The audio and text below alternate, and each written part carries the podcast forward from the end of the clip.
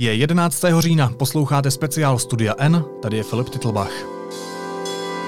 Dnes o tom, jak orchestry schovali předsudky za záclonu. Hostem je Johana Chilíková ze Sociologického ústavu Akademie věd. Vítej, ahoj. Ahoj.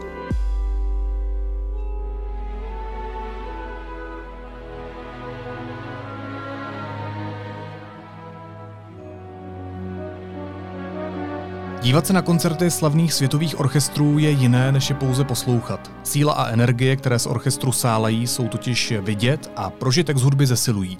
Zatáhnou vás dovnitř, upoutají vaší pozornost a donutí k soustředění. Jenže když se díváte, můžete si les čeho všimnout. Nelze třeba přehlédnout, že v orchestrech hrají většinou muži.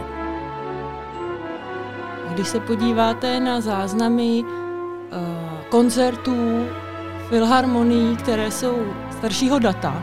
Například si můžete na YouTube najít eh, Bernsteinovu Rhapsody v modrém v provedení eh, New Yorkské filharmonie z roku 1976.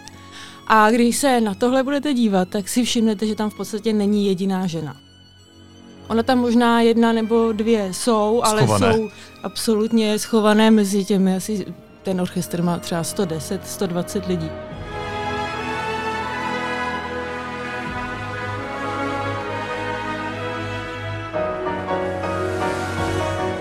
Pak si můžete průřezově podívat například do 90. let, eh, konkrétně v článku zmiňuju eh, záznam Čikákské filharmonie, který je z roku 1990 a tam eh, odhadem bych řekla 15 žen. Takže už víc? Už víc, už je vidět, že to pomalu stoupá. A pak, když se podíváte na záznam New Yorkské filharmonie z roku 2017, tak tam vás úplně uhodí do očí, že tam musí být minimálně polovina žen. Hmm. Minimálně ta stringová sekce, ty, ty housle a část viol jsou opravdu především ženy, takže to, to navyšuje tu proporci a myslím si, že tam i podle oficiálních statistik New Yorkská filharmonie udává, že tam je skoro 50% žen v tom orchestru.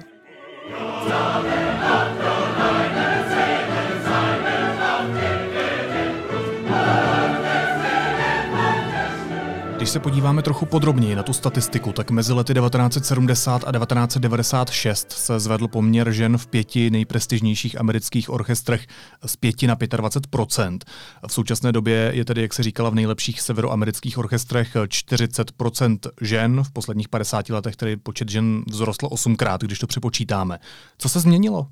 Tak, mezi těmi lidmi, kteří se i tímhle zabývají, teoretiky hudby, kteří se zabývají i, i nějakými sociálními procesy, které se mohly uh, nějakým způsobem reflektovat. Hmm tom genderovém složení toho orchestru, eh, se má za to, že to není jenom ten takzvaný přirozený vývoj, o kterém se velmi často mluví, že to je prostě přirozený vývoj, je následek nějaké demokratizace a emancipace, emancipace žen. Emancipace hmm. žen, přesně tak. Ale má se za to, že tam obrovskou roli sehrály takzvané konkurzy na slepo. Vysvětlím, co je konkurs na slepo. Je to vlastně procedura výběrového řízení, kdy se anonymizuje ten kandidát. Konkrétně v tomhle případě těch, té klasické hudby a toho přijímacího řízení na ty konkrétní pozice, jo, hráč na flétnu, hráč na, hráčka na lesní roh a tak, tak se to dělá tak, že vlastně ten kandidát nebo kandidátka, který přijde, je schovaný za záclonu nebo za plentu nebo za oponu. Prostě se to zorganizuje tak, aby ta porota, která, je to několika člená porota, která má teda poslouchat... dirigenti, předpokládám, lidi z toho orchestru. Uh, do, to, co jsem se tak dočetla, tak dirigenti a to vedení toho orchestru chodí až na ty finální kola. Mm-hmm. Do toho prvního uh, většinou nechodí, protože tam je opravdu hodně lidí, protože dneska je obrovský přetlak. Vlastně ty nejlepší uh, i nejlepší, i ty lepší orchestry mají obrovský, je tam obrovský zájem o to, aby tam ty lidi hráli. Takže teda v tom prvním, do toho, první kola, do toho prvního kola se vyberou lidi, kteří zašlou svoje životopisy a hlavně nahrávky, zašlou svoji nahrávku, na základě té nahrávky je nějaká ta komise vybere a teprve oni můžou přijít do toho prvního kola a v tom prvním kole eh, je právě ta záclona.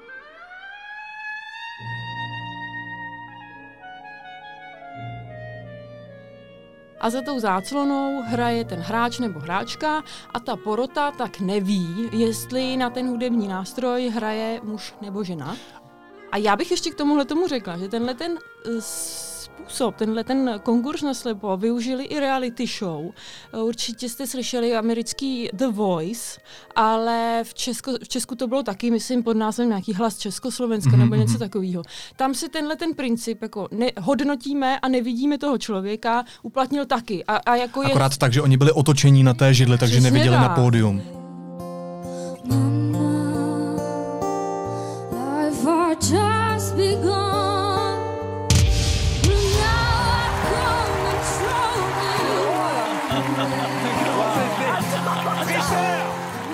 Ještě k tomu tam šlo čistě o zpěv, takže oni velmi dobře věděli, jestli je to žena nebo muž. Ano. Jo, tam šlo čistě o to pop music, aby jako krásný. Tak a oni by chtěli jako vyselektovat ten appeal toho člověka, prostě ten vizuální appeal. Když to v tom, eh, v té klasické hudbě je to opravdu čistě o tom všechny věci, které nesouvisí s projevem na ten hudební nástroj odfiltrovat pryč. Když se vrátíme do té minulosti, tak kdy se ty konkurzy naslepo ujaly? A z jakého důvodu tenkrát?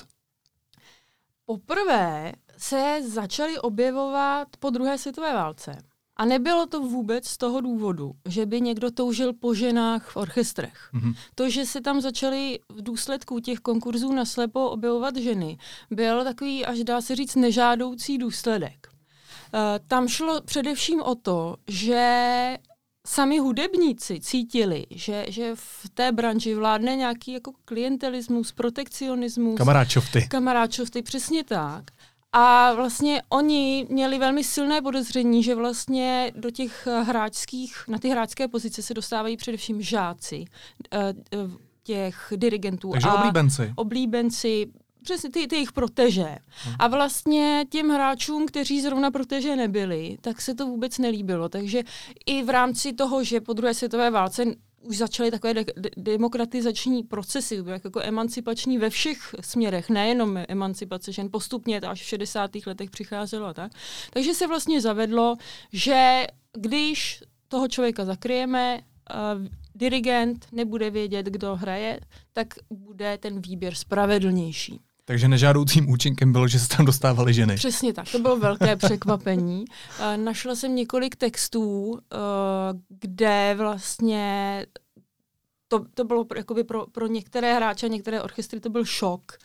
Jo, že, že to byl, a vlastně i se potom bouřili proti tomu, aby ty koncerty naslepo se, se dělaly.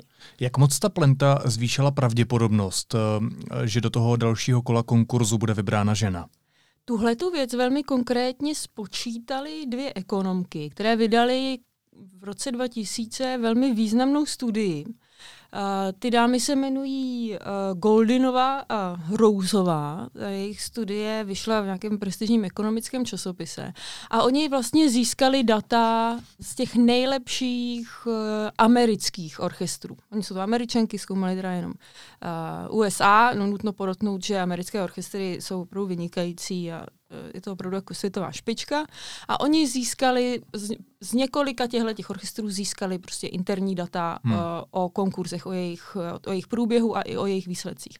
A oni spočítali, že mezi těmi lety 1970 a 96, což byly ty data, která oni měli k dispozici, Uh, že ta pravděpodobnost, že žena postoupí do dalšího kola, z toho prvního no. kola, že postoupí do dalšího, je až 50% v některých případech což je hrozně moc.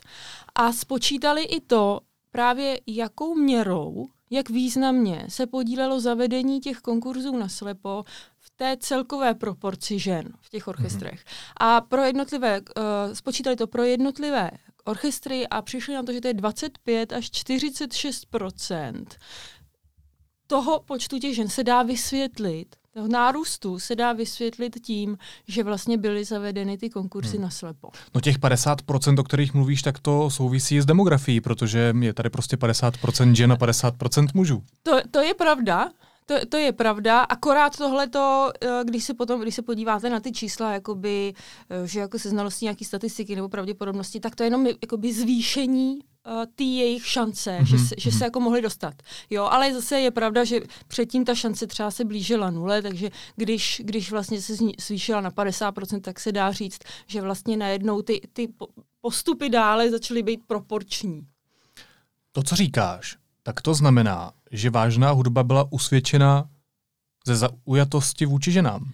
Naprosto nepochybně byla, byla usvědčená. Jo, bylo to, jako je to, je to, je to naprosto jasný. Samozřejmě jsem objevila i, i v diskuzích na internetu v současné době jsou i nějaké jako diskuze, že tam někdo tvrdí, že to vůbec tak není a že vlastně to, jako, že to je špatně spočítaný. No, ženský hrát neumějí prostě. No, hmm. no a ještě k tomu ženský neumějí počítat, protože ty dvě koronky to špatně spočítali. Takže uh, samozřejmě jako vždycky, když se jedná o nějaký téma diskriminace, ať už teda na základě pohlaví nebo, nebo, nebo etnicity, tak samozřejmě se ozývají hlasy, že to vlastně vůbec jako není pravda. Ale je to, je to jako opravdu, opravdu citelné. Mě by ještě zajímalo, jestli tenhle problém uh, v tomhle konkrétním odvětví ukazuje na nějaký celospolečenský problém. No určitě, protože ti jednotliví hráči to nejsou nějaké izolované eh, humanoidní elementy pohybující se ve vzduchu prázdnu, jsou to prostě lidi, stejně jako, stejně jako všichni ostatní a i oni jsou ovlivnění nějakýma uh, stereotypama, předsudkama, nebo na nejvyšší úrovni prostě normama a tak. A vlastně já bych chtěla říct, že bych nechtěla, aby jsme přemýšleli o těch eh, lidech, kteří vybírají ty hráče a hráčky do orchestru, jako o nějakých uh, extrémně předpojatých mizogynech. Ono to tak nemusí být, protože samozřejmě když možná se ještě budeme bavit o vídeňském orchestru, tak tam určitě nějaký, nějací předpojetí mizogyní byly, naprosto zjevně. Ale e, nicméně bych chtěla říct, že my lidé, bez ohledu na to, jestli jsme muži nebo ženy, prostě jsme ovlivněni předsudky, stereotypy a tak jakoby podprahově prostě uh, hodnotíme ty, ty věci ženské trochu hůř než ty hmm. uh, věci mužské. Uh, mohla bych zmínit uh, sociálně psychologické experimenty, kdy se uh, například životopisy náhodně se jim přiřazují mužská nebo ženská jména a pak se, pak se ty životopisy nechávaly hodnotit lidem. A vlastně ty, ty životopisy, které byly podepsány mužským jménem, byly hodnoceny jako lepší, ty lidé, ty, ti muži byli hodnoceni jako schopnější a lepší pro tu práci, je kvalifikovanější a tak dále. A přitom to jak tam bylo to náhodné přiřazení, tak to nebyl životopis muže, že jo? to mohl být životopis ženy mm-hmm. nebo muže. Ale prostě v tom průměru se ukázalo, že Stačilo vlastně, jméno prostě. Gender. Stačí, přesně tak. Stejně tak muži, kteří mají, uh, jsou to třeba Aziati, kteří žijí v Americe a mají jméno Kim, tak uh, jsem, četla jsem nějaký blog právě nějakého pána, který se jmenuje Kim něco, že měl velký problém získat zaměstnání, protože si o něm mysleli, že je žena Kim, jako Kimberly. Mm-hmm. No a ta on, on, jenom jemu to došlo a vlastně dal najevo, že to Kim je příjmení a už začal je. jako výrazně tam jako u, říkat, že jako muž a najednou ty, ty za, zaměstnavatele už se na něj dívali úplně jinak. Ty jsi zmínila v té své odpovědi Vídeňskou filharmonii, my se k tomu bizarnímu příkladu dostaneme až za chviličku, ale mě, mě ještě zaujalo v tom tvém textu, který píšeš pro dnešní přílohu Kontext N, tak tam je příklad eh, Marie Anny Mozartové a Fanny Mendelssohn Bartoldiové, což jsou sestry slavných mužů, um, které navzdory obrovskému talentu vlastně nesměly ty své schopnosti ukazovat veřejně. Mm-hmm. Marie Anna je velmi známá v tom našem středoevropském okruhu, protože to byla eh, sestra eh, Wolfganga Amadea Mozarta, nejslavnějšího. Zázračné dítě. On, on byl zázračné dítě a ona také. Oni spolu vystupovali, ona hrála. Ale jenom na... jeden z nich má tu nálepku. Přesně tak. Eh, ona hrála na housle, on hrál na piano, na spinet a tak dál. A vlastně ona byla velmi pod vlivem svého otce, který byl velmi autoritativní, což třeba víme i z Formanova filmu, že, hmm. že to byl prostě jako Eh, autoritativní otec. A ona byla jak pod vlivem otce, tak těch dobových společenských norem v podstatě donucena přestat veřejně vystupovat a, a přestat se veřejně věnovat hudbě, takže se v 18 letech vdala, vzdala se hudby a vdala se Aha. za muže a vlastně už potom hrála jenom soukromně. Jo, existuje případ uh, jedné pianistky, to, byla, to nebyla sestra, byla to manželka eh, slavného skladatele Schumana. Tak uh, Madame Schumanová hrála na piano veřejně. Ale jinak v té době, v tom 18. a 19. století, bylo naprosto vyloučené, aby ženy hrály veřejně. Prostě se to neslušelo a vlastně ženy měly povoleno hrát jenom v salonech. Tenkrát se chodilo... Chodí, přesně tak, chodilo se do, do domů vážených občanů a tam probíhaly ty čaje a různé párty, v těch, jako by se tomu říkalo, chodit do salonu. A v tomhle prostředí teda ženy hrát mohly, ale ještě je zajímavá věc, jaká restrikce se týkala toho, na jaké nástroje ty ženy mohly hrát. A co mohly hrát? Mož, možná, možná i tam byl nějaký výběr. Tak nemohli hrát to, co se jim zlíbilo. No asi ne, asi byly samozřejmě do těch salonů vhodnější eh, skladby než jiné, ale oni nemohli hrát na hudební nástroje, které nějakým způsobem ohrožovaly jejich krásu nebo jejich ctnost. Eh, ženy si nemohly dovolit hrát na hoboj nebo na flétnu, protože... Protože ústa?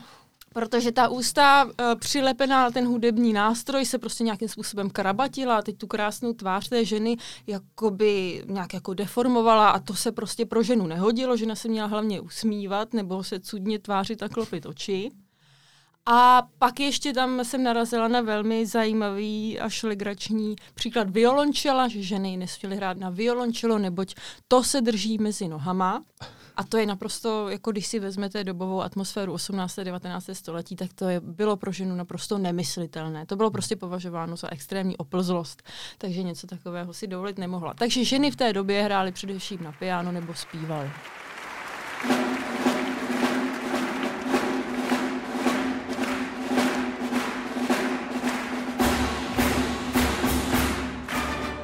Teď k té Vídni. Vídeňská filharmonie odmítala přijímat ženy až skoro do konce 20. století. Předtím sice v orchestru měla jednu hostující uh, harfistku, té každopádně své řepy odepírala členství až do roku pozor 1997.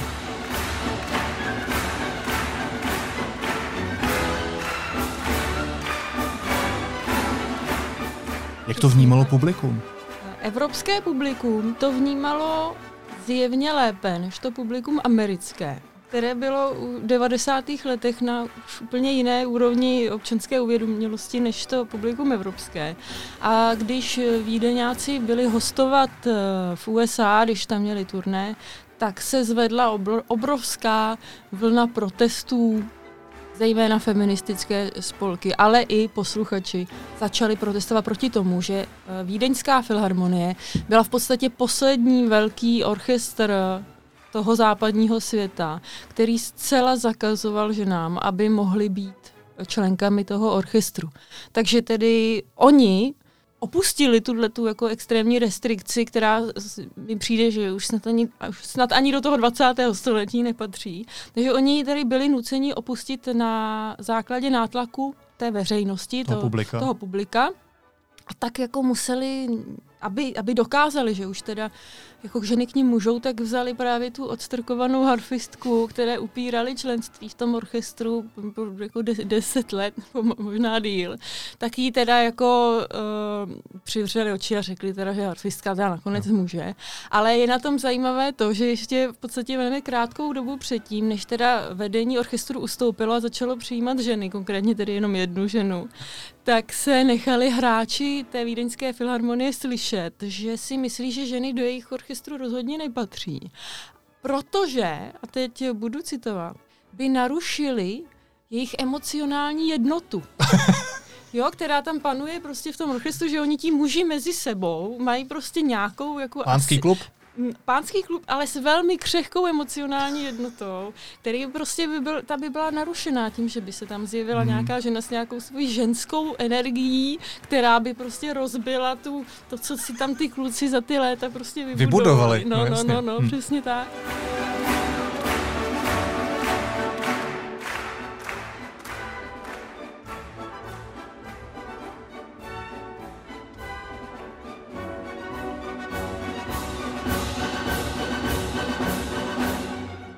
Lze tu zaujatost třeba i pod Prahově eh, vysledovat i v dnešní době, v roce 2019? Mm, určitě zaujatost prostě stále je, to jako vy víme. Myslím v tomhle odvětví říct, konkrétně. Já třeba, já jsem teda taky byla v orchestru, ale ve velmi malém školním a už je to poměrně dlouhá doba, ale tak jakoby taky jsem ně, něčeho si všimla, že například je dost nevhodné, aby ženy uh, hrály na žestěvé nástroje. Tenkrát já jsem chodila prostě po kolem roku 2000 uh, jsme neměli žádný trumpetistky, hráčky na, na, na lesní roh a tak dále. A když jsme třeba byli na výměném pobytu ve Švédsku, tak tam trumpetistky byly a hráčky na lesní roh tam taky byly, což jsem tenkrát jsem z toho byla docela překvapená. A dneska už i v tom mém orchestru, co jsem se dívala na jejich webové stránky, tak už tam mají taky trumpetistky. Jo, a mám pocit, že jsem tam zahlídla i nějakou, nějakou další, uh, co hraje na žest, nějaký, nějaký, nějaký větší žestový nástroj. Takže ono se to hýbe. Ale pořád, když si prostě podíváte uh, na například Českou filharmonii, tam nejsou hráčky na trumpety a na, na lesní rohy. Konkrétně v České filharmonii je 16% žen. Hmm což je uh, výrazně méně, než je ten evropský průměr. V evropský průměr je asi 38%. Jo? Takže i v, i v Česku se teda jako držíme z furt toho tradičnějšího pojetí. Například v té vídeňské filharmonii... To je zhruba podobný jako zastoupení v parlamentu. Ano, ano, přesně tak. Přesně tak, nějaká, nějaké magické číslo mezi těmi 15 a 20 aha, procenty v České republice. Ale zmíním ještě v té Vídni, teda tam se ža, uh, řady žen rozrostly, Uh, už tam není jenom jedna harfistka, ale už je tam těch žen o něco víc, ale pořád tam je jenom 10% žen v celém tom orchestru, což je méně i než v té České filharmonii, takže oni ty výdeňáci si to pořád drží. Jakoby. Mně napadá, že už jsem dlouho, možná nikdy naživo neviděl dirigentku. Ty dirigentky, to je podle mě, respektive ty téměř nulové počty dirigentek, jsou podle mě důkaz toho, že ty konkurzy na slepo fakt fungují.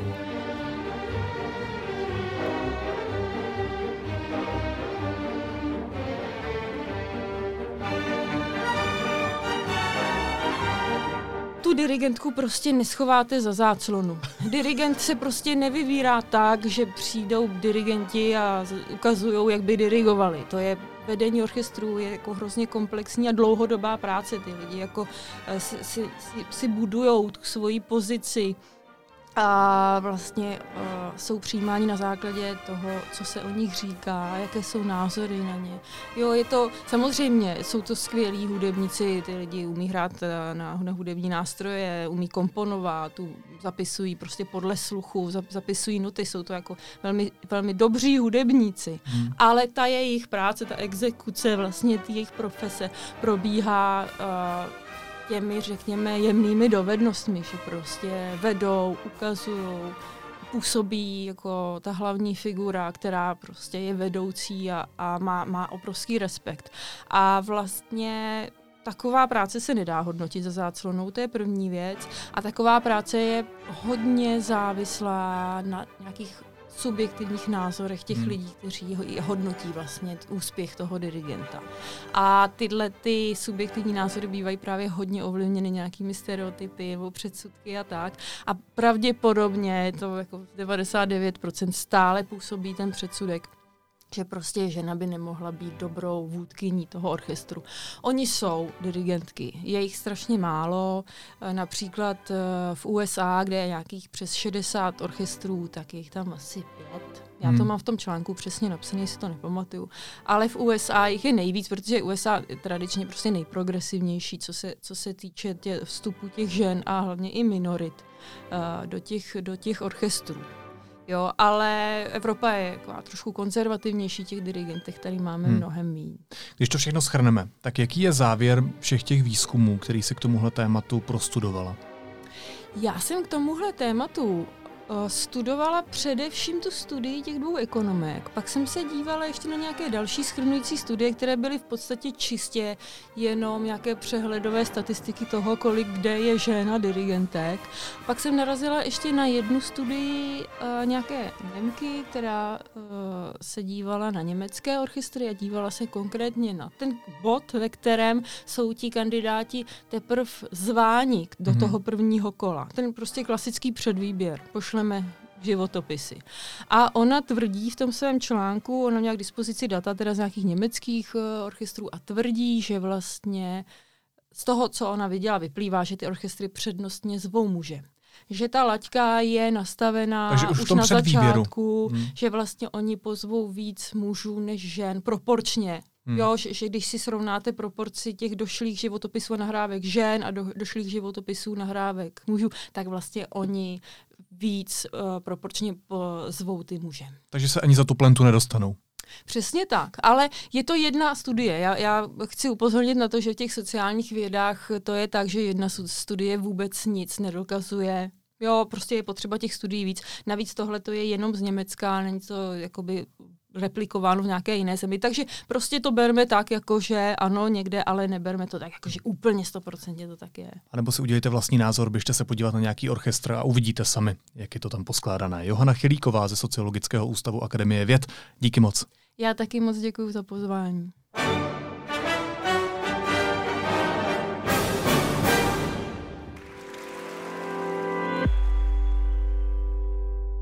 Za chvíli jsme zpátky. Neomezená data hýbou Českem.